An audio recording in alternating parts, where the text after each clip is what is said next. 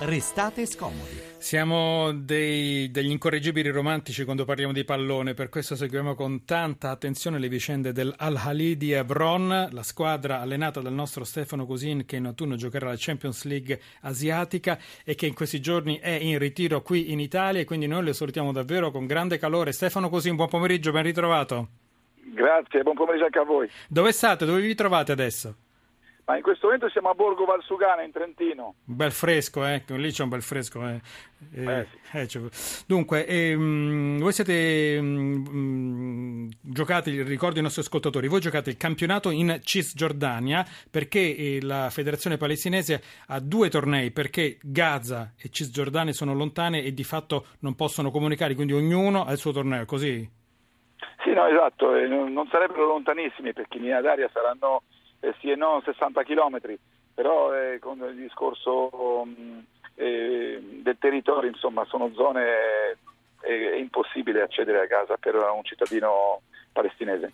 Allora, segnalo a tutti i nostri ascoltatori che oggi su Repubblica c'è un'intervista bellissima con Stefano Cosini in cui racconta tante cose, e spiega anche al grande pubblico le sue ragioni eh, di vita che l'hanno portato ad allenare in Cisgiordania. Prima però dobbiamo parlare della partita col Bologna, eh, la sfida col Bologna Serie A, quindi insomma un test molto impegnativo. Eh, però prima ancora vorrei dire una cosa, quanto è stato difficile allenarsi qui in Italia, anche se al fresco delle montagne, durante il mese di Ramadan che è appena finito? Beh, è stato difficilissimo perché in effetti a fine gara eh, alcuni vostri colleghi mi hanno chiesto ma eh, quasi a giustificare la prestazione negativa del Bologna, no ma sai in preparazione, eh, vabbè in preparazione ma anche noi stiamo, stiamo facendo il Ramadan quindi sono atleti che digiunano dalla mattina fino alla sera. E tra l'altro adesso il mese, era il mese di, di giugno-luglio quindi le giornate sono anche più lunghe e quindi rimangono senza mangiare per 14 ore, insomma è, è molto impegnativo. Eh no, perché eh, spieghiamo, il Bologna ha fatto gol solamente a 3 minuti dalla fine, quindi ha vinto 1-0, un risultato imprevedibile, quindi solite storie dei grandi club, gambe imballate, però in realtà voi altro che imballate, non si può neanche bere durante il Ramadan. No, assolutamente, anche se il Ramadan era finito il giorno precedente, ma questo è stato quasi l'aggravante perché chiaramente i ragazzi hanno voluto giustamente festeggiare l'Aid e quindi il nostro presidente aveva cercato in tutto il Trentino un, un agnello da, da mangiare e, quindi niente, altro che pasta in bianco e, Ma poi e la, verdure lesse. Il povero agnello è stato trovato? No, no, alla fine non è stato trovato, comunque sono stati preparati de, delle, delle, specialità locali che a loro piacciono molto. E ci credo, ci credo. E in quanti, la rosa di quanti è? In quanti siete arrivati qui? Ma siamo siccome è la prima volta che, che accade eh, una trasferta in Italia per una scuola palestinese, ho cercato di portare più ragazzi possibili, sono sincero, perché la rosa normalmente è 18-20 giocatori, ma ho voluto portare anche 5 ragazzini, eh, sono ragazzi del 99-98, perché per loro, che praticamente il futuro della nazione, secondo me è un'esperienza eh, che, eh, che rimane tutta la vita. E, in questa intervista su Repubblica lei a un certo punto dice noi, voi, insomma, associate sempre, anche indicando, additando un po' i giornalisti, il mondo arabo con il terrorismo e invece questa è la terra di Abramo e questo fatto in qualche modo è passato a queste persone. E ci spiega come è passato? In che cosa? No, nel senso che molto spesso, chiaramente, quando si parla di Palestina, eh, si fa riferimento sempre al terrorismo, alle bombe, a Hamas, a... che compongono anche quelle, insomma, la Palestina, ma non è soltanto questo. E questo tutti i giorni i giornali ne parlano, quindi io per scelta, ma anche per la mia mentalità, eh, cerco sempre di guardare la, la, parte positiva. E la Palestina è un paese bellissimo, che, con, con delle persone veramente interessanti, piene di cultura e quindi è, questa Palestina qua che, che, mi piace raccontare. Dalio Rossi, l'allenatore del Bologna, che va detto a fine partita? Che, che, le, che le, ha detto? Ma niente di speciale, sinceramente mm. prima della gara abbiamo, siamo salutati, ma a fine gara eh, niente di speciale. E a volte, a volte il problema non è quello dei soldi, dei tatuaggi sulle braccia, il problema è che a volte neanche ci rendiamo conto dello spessore delle storie che incontriamo e questa è una storia davvero piena di spessore. Senta allenatore, prima eh, diceva Francesco che la sera prima della partita o comunque prima della partita eh, i suoi giocatori... Allora, aspetta un attimo, aspetta, noi ci arriviamo perché allora Fantozzi si preparò a guardare una eh, partita, una mitica partita dell'Italia in un modo altrettanto mitico, una partita che poi l'Italia vinse sul campo e, e il modo era questo, ascoltiamo. Sabato 18 alle ore 20 e 25 in telecronaca diretta da Wembley, Inghilterra-Italia, valevole per la qualificazione della Coppa del Mondo. Fantozzi aveva un programma formidabile. Calze, mutande, vestaglione di flanella, tavolinetto di fronte al televisore, frittatona di cipolle per la quale andava pazzo, familiare di peroni gelata, tifo indiavolato e rutto libero. Ecco, al di là del rutto libero, eh, Maria Giannetti, la nostra collega della redazione estere che ci ha dato questa dritta, eh, ci ha detto che prima della partita i suoi si sono alimentati con peperoni e cipolle, così? sì, esatto. Volevo sapere se lei è un allenatore particolare, Stefano Cusin, perché gli altri mi sembra siano un po' più severi, o se invece hai deciso di lasciarli fare? Ma io non credo che le partite si vincono mangiando pasta in bianco. Io penso che le partite le partite, la vita in generale va vissuta nel modo rispettando le culture de, delle persone. Loro hanno questa tradizione, la Eid alla fine del Ramadan, per tre giorni hanno tutte le loro specialità, le loro cose, potevo imporre una cosa diversa. Però, però, insomma, è giusto perché poi anche questo ci sta raccontando lei che ehm, c'è una contaminazione reciproca quando ci si incontra, cioè non si arriva solo e si impone la propria cultura ai ragazzi che si allenano, ma si, si trae anche qualcosa. No, assolutamente, in effetti non si dà abbastanza importanza alle persone in generale.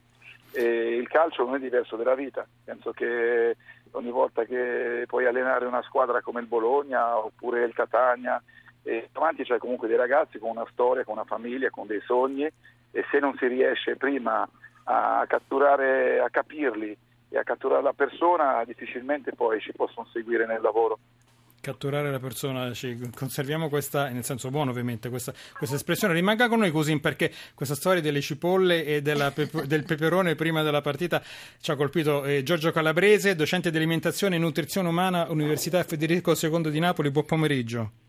Pomeriggio a voi. Non è il massimo della leggerezza, cipolle no. e peperoni prima di 90 minuti col caldo di luglio. E di dopo questo. 40 giorni di, di, di digiuno di Ramadan. Fermo restando che abbiamo grande rispetto per il Ramadan perché è un patto eh, religioso e quindi tutto, tutto, il rispetto possibile. Per quanto riguarda gli sportivi, io avevo fatto allora, eh, qualche tempo fa, un, un, articolo, perché io mi occupo dell'alimentazione della Juventus, e, e e avevo fatto allora questo argomento perché c'era un calciatore di, di colore che era appunto di eh, quella religione che aveva questo rispetto per il Ramadan e si pensava può giocare o non può giocare. Certo non avevo mai trovato i peperoni e la caponatina prima della partita, cioè ai nostri verrebbe un accidente, per carità il mister diceva prima loro hanno questa tradizione, bene fa lui a rispettare essendo una persona eh, professionista e competente ha capito che ognuno di noi è fatto in un certo modo.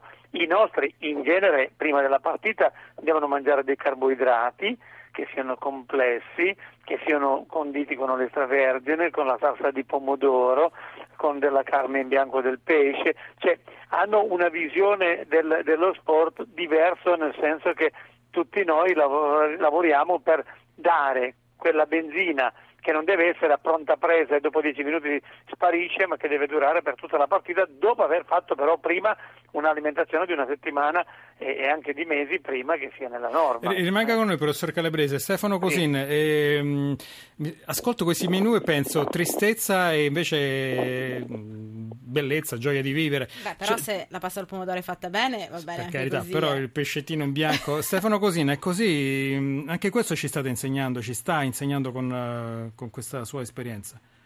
Ma senta, io mh, trovo che in Italia, in Italia siamo all'avanguardia per molte cose, anche su questi piccoli particolari, l'immigrazione è importantissima, effettivamente quando uno sportivo deve, deve affrontare la competizione è importante curarla. Il discorso è un problema culturale. Io parlavo oggi a pranzo col mio, mio, vice Tentoni, che lui ha giocato tantissimi anni in Serie B, e mi parlava proprio del, del vecchio torneo anglo-americano.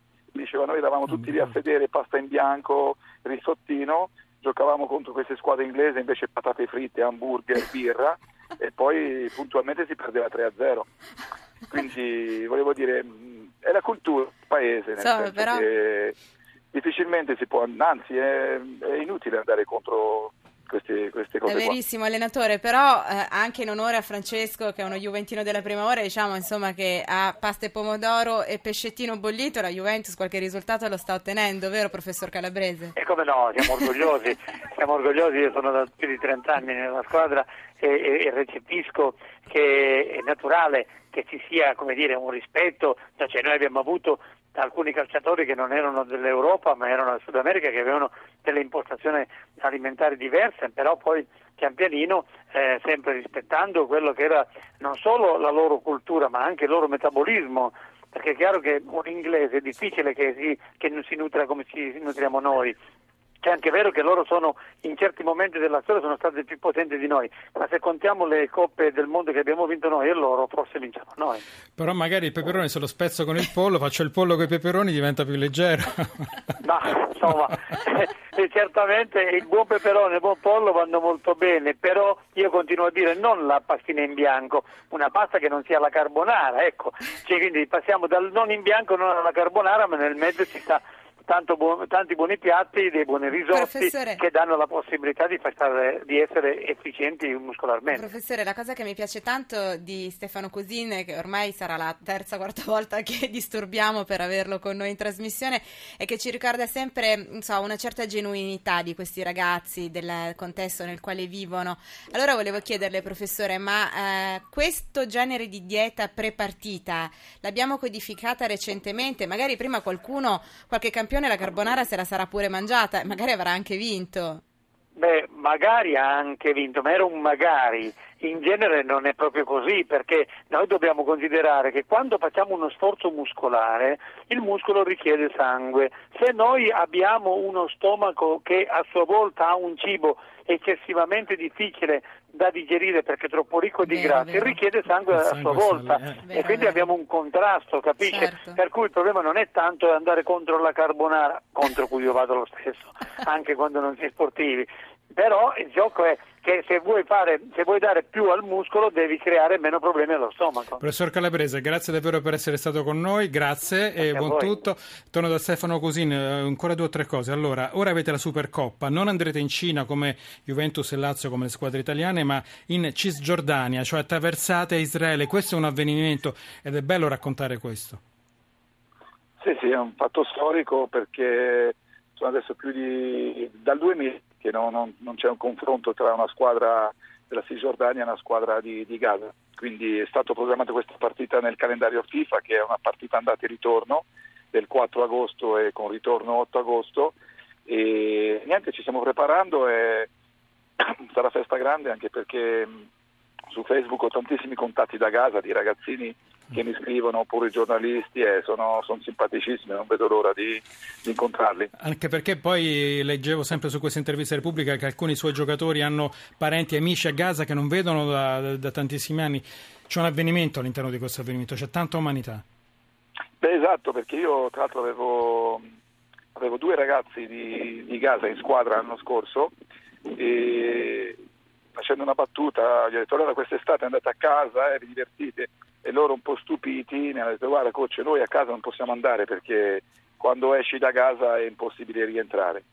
E io ho detto ma come fate a vedere i genitori eccetera? E eh, loro non vedono i genitori, quindi scelta eh, uscire da casa per fare calcio in Cisgiordania sicuramente dal punto di vista economico conviene, anche dal punto di vista de- de- dello sport, delle infrastrutture, però poi è una scelta senza ritorno perché attualmente spero che la situazione possa cambiare, però è difficile per loro poi rientrare. Così abbiamo ancora un paio di domande, veramente pillole di risposte, no? Sì, velocissimamente vorrei sapere anche solo una delle impressioni che hanno riportato i vostri ragazzi da questo contatto con le nostre squadre e il nostro paese.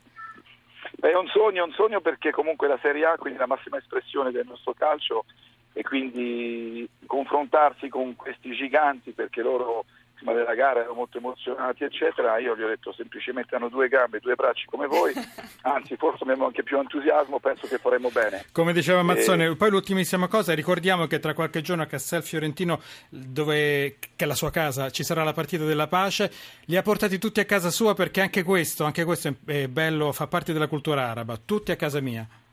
Sì, sì, sì, tutti a casa mia. Io adesso ho anche due cani in giardino eh, le porto da un amico per qualche giorno e le voglio tutte in giardino, saremo 50, faremo un piccolo barbecue e questo è il modo di, di accogliere una persona alla quale si tiene, quindi siccome io tengo molto a questi ragazzi, a queste persone mm. che mi accompagnano e anche al mio staff che è uno staff italiano. Eh, guarda, guarda, eh, guarda, questa non è una storia da libro cuore, è una storia bella, punto e basta e ci piace raccontarla e un po' anche accompagnarla passo dopo passo. Davvero grazie, in bocca al lupo perché c'è la partita contro l'Atalanta. Stefano Cosin, eh, allenatore del Ali di Hebron, grazie, grazie davvero in bocca al lupo. Grazie anche a Onofre Dispenza e Mario Vitanza, curatori di questa trasmissione. Noi siamo Noemi Giunta, Francesco Graziani e redazione Carla Manzocchi, assistenti al programma. Arianna Biagi, Edoardo Rossi, Elena Zabeo. Per la parte tecnica Giampiero Cacciato e Giacomo Tronci. Benissimo, per la regia Alex Messina. Dovremmo trovarli in modo di fare un po' più creativi questi saluti. Lo sapete, ci potete riascoltare in podcast. Ormai mancano quanto manca? Quattro giorni alle vacanze, alle vacanze e ci potete anche eh, scaricare, però solo dopo il 24 in formato MP3 dal nostro sito restatescomodi.rai.it. A questo punto niente, lasciamo la linea al GR, poi Emanuele Dotto che salutiamo sempre con un abbraccio Tour de France. A domani.